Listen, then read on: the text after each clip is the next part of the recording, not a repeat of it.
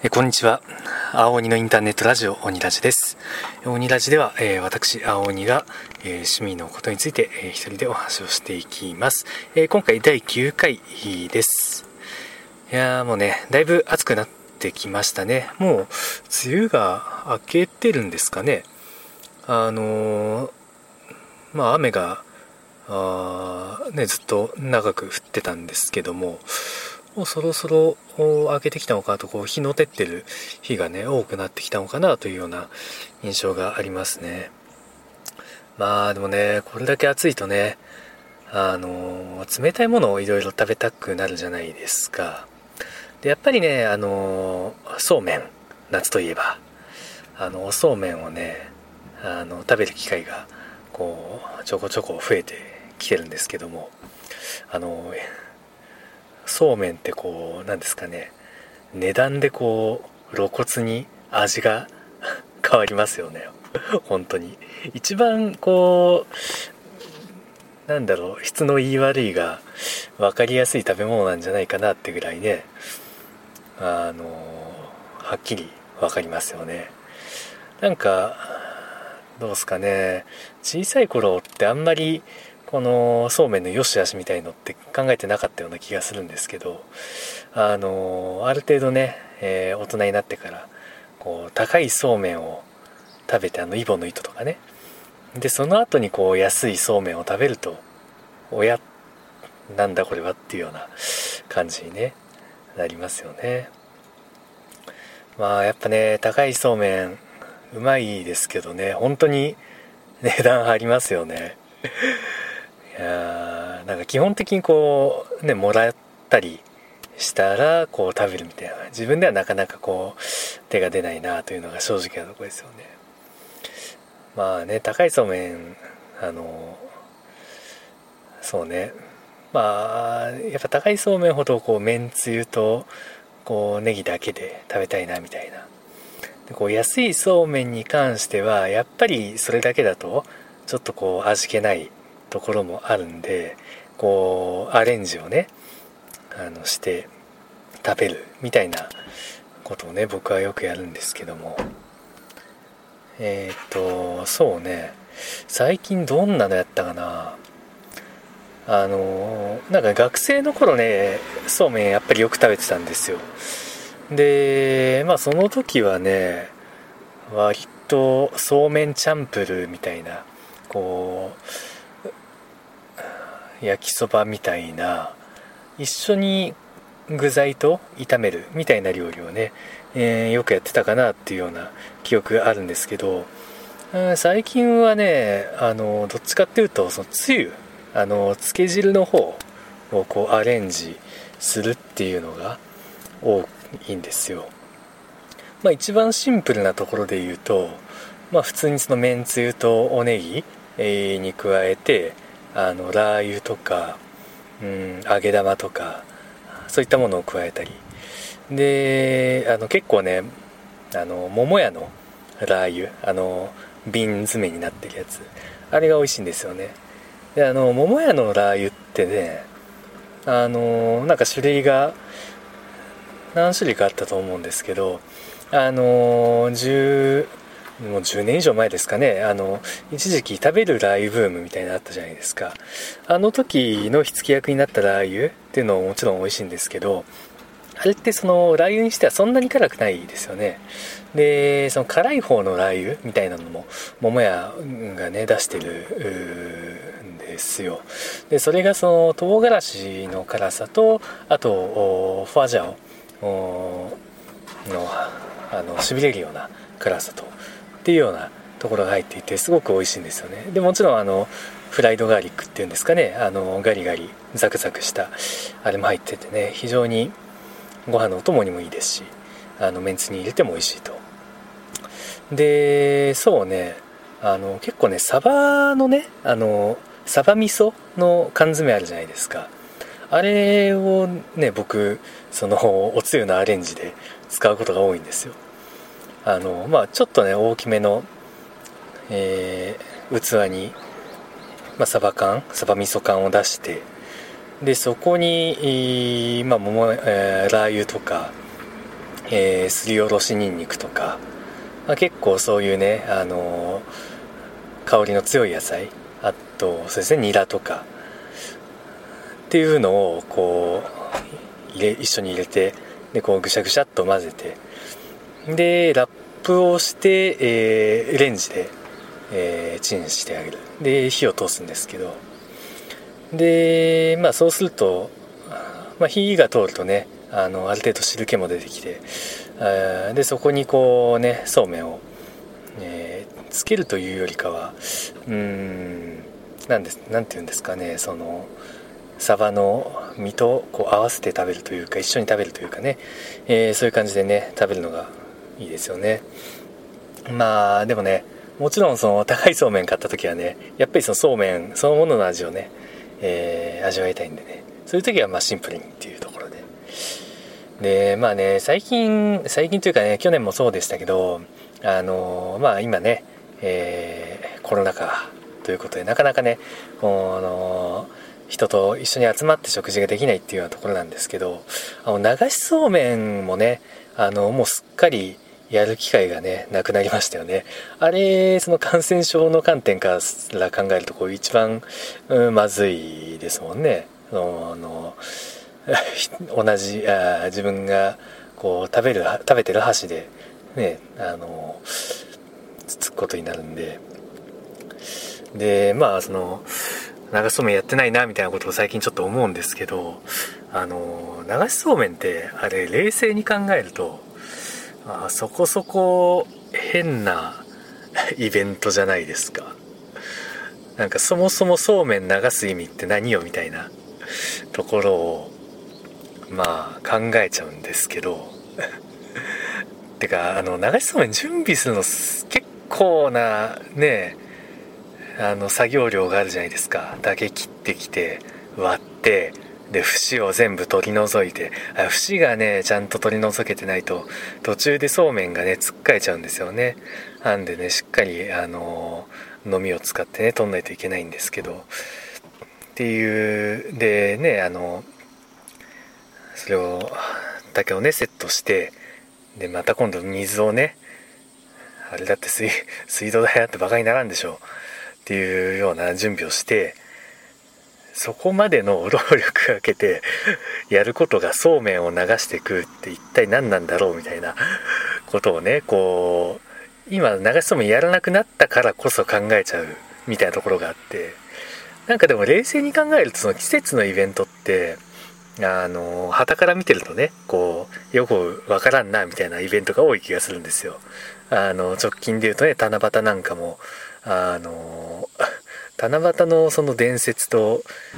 あのね短冊をあの吊るして願いが叶うってななんか関係あるのかっていうところも ありますし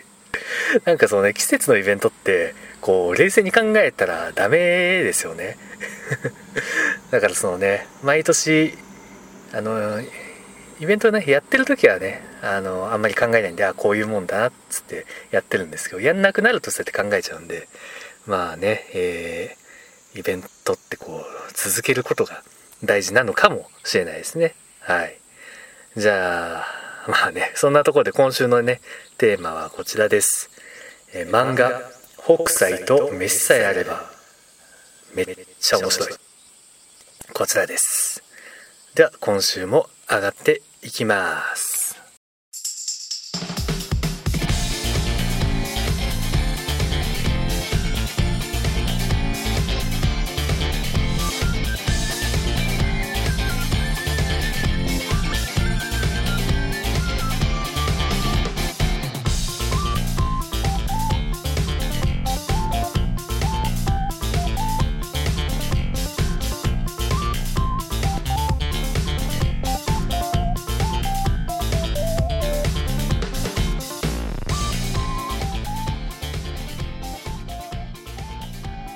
とね「北斎と飯さえあれば」っていう漫画がですね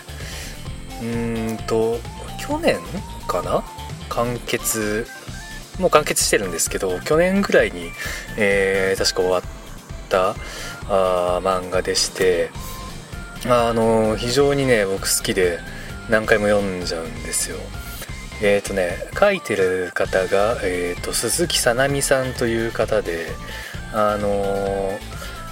まあ、たくさんね作品発表されてるんですけど最近だと「あの妖怪大戦争ガーディアンズ」っていう映画があったと思うんですけどあれのコミカライズというかその漫画版っていうんでしょうか。あれもね書いてらっしゃったりしてで、まあ、ちょっとねその絵柄は割と特徴があるんですけどもあのすごくねいい作品を書かれるんでねあのこの作家さんもね僕ちょっと追っかけてはいるんですけどでまあこのね「えー、北斎と召しさえあれば」っていう、まあ、タイトルの通りね、えーと、料理関係の漫画なんですけどもまあその料理系の漫画ってねあのー、たくさんあるじゃないですか。で結構ねそのうーんそうねいろいろある中でまあ僕もね結構読んでる方ではあるかなと思うんですけどまあこうね北斎と飯あのー、一番きかなっていうぐらい好きなんですよね。何て言うんでしょうね。こう読み終わった後にね料理したくなるんですよ。こう料理を作るっていうところをこうメインで書いててあのでそこをねあご飯作る時のワクワク感みたいなところをねあの一番フォーカスしてるのでなんかこうね読んでてもワクワクしますし読み終わるとあじゃあ自分もなんか作るかっていうような気分になれるっていうのがねねすごくいいいいんですよね。でまあねざっくりこう内容をね まあ一言で言うとえっ、ー、とまあ一人暮らしをしてる女子大生が、まあ、自炊をして、まあ、ご飯を食べるっていうだけなんですけども。でまあ結構ねその特徴として、まあ、さっきもね言った通りあの料理をするシーン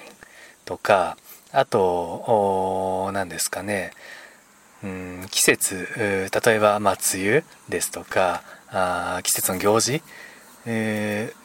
ー、でそこからあ何か着想を得て、えー、この料理を作ろうみたいなあそういうね日常の描写といいますかそういったところにね、えー、があそういったところがあ、まあ、かなり大きなウェイトを占めていてで反対にねそのご飯を食べての食レポみたいなところはほぼほぼないんですよね。あの食べてるシーンもねないですね。あのじゃあいただきますで終わるところが多いかなっていうようなところですかね。で、まあ、すごくねこう楽しく、えー、自炊をするみたいなところ。でいかにねその料理を楽しむかみたいなところがね、えー、大きいんですよ。でそうだね。まあ具体的にじゃああのまあ、好きなエピソードがねちょっと一つ紹介させてもらうんですけども、えー、大学入ってで最初の6月ですかね。えっ、ー、と梅酒をね、えー、つけるっていうお話があるんですよ。でそれがまあ誕生日に、えー、つけるんですよね。でただその大学入学してすぐの誕生日ってことは19歳じゃないですか。あもちろんお酒ねまだダメなんですけどもあのそれをね、まあ、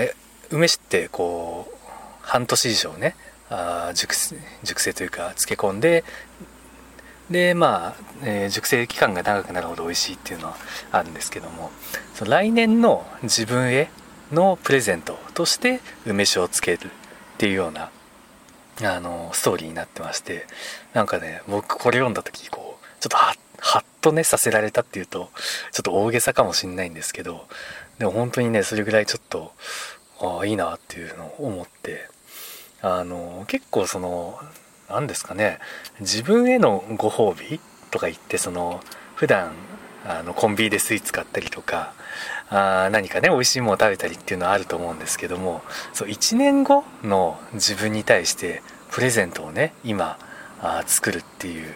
なんかそれって僕今までやったことないかもなっていうようなことを思いましてまあ確かにその梅酒をね、えー、そのあの、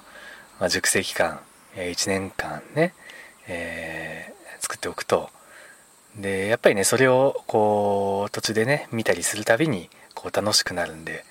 そのね二十歳になるまでの1年間がねすごく楽しくなるっていうようなところがあると思うんですよ。なんかねそれをねこうそういう何て言うんですかね作る楽しみというかあ出来上がるまでのそのワクワク感みたいなのをねなんかすごく気づかされてうんでそっからなんかドハマりしちゃってね。そう何回もね 読んでるんですよ。で結構ねそのまあ料理いろいろ出てくるんですけどもあのまあメジャーメジャーといったらあれなんですがベタといったらあれなんですがまあそういうねあのみんなが知ってるようなメニューっていうのが多くてあのなんですかね最近、まあ、グルメ漫画ねいろいろありますけど結構その木をてらうみたいなメニューも多かったりするじゃないですか。であとうん駄菓子を使ってこうねジャンクなものを作ったりとか。いや別にねそれも楽しいと思うんですけどもまたねそういうのじゃなくてあの料理の王道行くようなあ料理をね、えー、描写するっていうのが、まあ、一番面白いのかもしれないですね。うんまあね。普段のねその料理ってねやっぱある程度ね美味しければいいんで、まあ、最悪美味しくなくてもいいんでね毎日食うものなんで。あの失敗も含めての普段の料理じゃないですか、まあ、そこでね、えー、失敗したっていうのも思い出ですしっていうところがねあのすごく丁寧に書かれている作品なんでね。まあ是非読んでください。はい。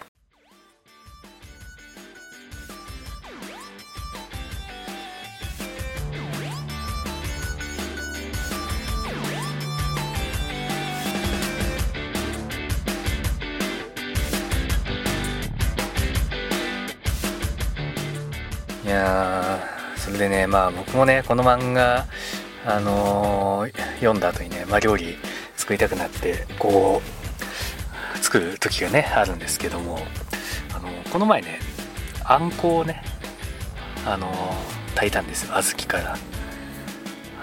いややっぱりねこう自分で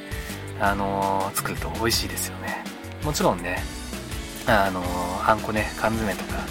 いろいろあってあれも手軽でいいんですけども1時間とか2時間とかかけてあの煮ていく工程っていうのもねなかなか楽しいものがありますね。でただねあのあんこね夏に茹でるのは失敗ですね。あの、まあ、もちろんねその煮る工程がねあの熱いっていうのはもちろんそうなんですけどあのねアイスクリームとね相性が良すぎるんですよあんこ。ねわかりますよね。ちょっとこうやっぱ夏場ってアイス食べたくなるじゃないですか。でアイスをこう買ってきてであんこもねあのやっぱり一度にこうある程度の量を作るんですけどで小分けにして、えー、冷凍庫でね保存しといてであそういえばあんこあったなと。バニラアイスとかね抹茶アイスとか買ってきてたらもう乗せちゃうでしょ。ってことはもうカロリー爆増ですよ。でやっぱあんこねあのまあお菓子全般そうですけどあの砂糖めっちゃ入れますよね。恐ろしいですよねあれ冷静に考えると。やっぱね昔は贅沢品だったんだなって思いますよね。まあだから逆にねそのなんすかね砂糖を入れずに作るあんこっていうのもありかなと思っていてあのねそういうレシピってまああるらしいんですけどねまあそれかね砂糖をすごく少なくしてちょっと塩を効かせてっていうようなあ塩効かせるのいいですね夏らしくて。あなんかねそういう風にねあのんこもねあの夏場に作るとたくさん食べちゃうよということでねあの 気をつけましょうというところです。はい。まあちょっとね今回はまあこんな感じで、えー、終了としたいと思います。はい。じゃあまたえっ、ー、と2週間後ですか。学習での更新ということで、えー、今のところやっていきますのではい。よろしくお願いします、えー、それじゃあ、え今週もご清聴ありがとうございました。さよなら。バイバイ。